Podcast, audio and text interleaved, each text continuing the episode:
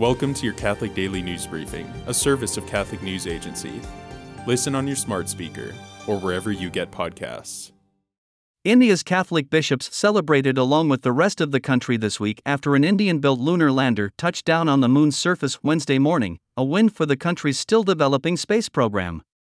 The progress made by our scientists and engineers in the field of space research is truly commendable and fills our hearts with pride, said the Catholic Bishops' Conference of India, CBCI, on August 23. Similar to the Indian bishops, Pope Francis has spoken about space exploration, recalling the 50th anniversary of the moon landing in 2019. The Pope encouraged Catholics to look to that great event for inspiration to overcome injustices and mistreatment of the weak.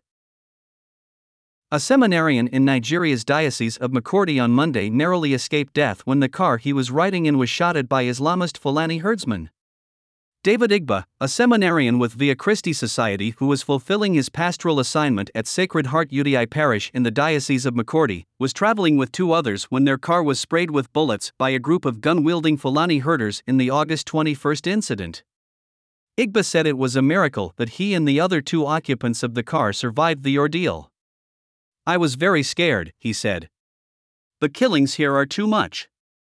I have lost many relations to the Fulani herdsmen, but that was the closest I came so close to death at their hands. I kept praying that God would protect us. He said most of those living in the villages that are currently under siege by the Fulani have already abandoned their villages and are living in a state of despair. A Maryland Circuit Court ruled August 16 that the identities of almost all of those named in the Attorney General's report on child sexual abuse in the Baltimore Archdiocese can now be released to the public. Maryland Attorney General Anthony Brown will be releasing all but three of the redacted names following last week's Circuit Court for Baltimore City's ruling authorizing him to do so on or after September 26. The report, first released in April of this year, outlines a four year investigation that alleges that more than 600 children were abused by 156 people, most of whom have died. The names of 46 individuals were redacted. The allegations span a period beginning in the 1940s through 2002.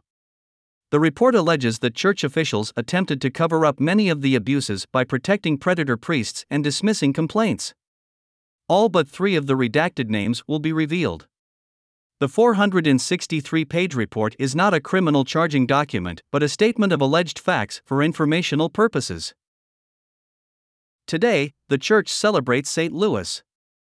As the King of France, his biographers have written of the long hours he spent in prayer, fasting, and penance, without the knowledge of his people. King Louis was renowned for his charity. Beggars were fed from his table, he washed their feet, ministered to the wants of the lepers, and daily fed over 100 poor. St. Louis was also a patron of architecture. He died of the plague near Tunis during the Second Crusade.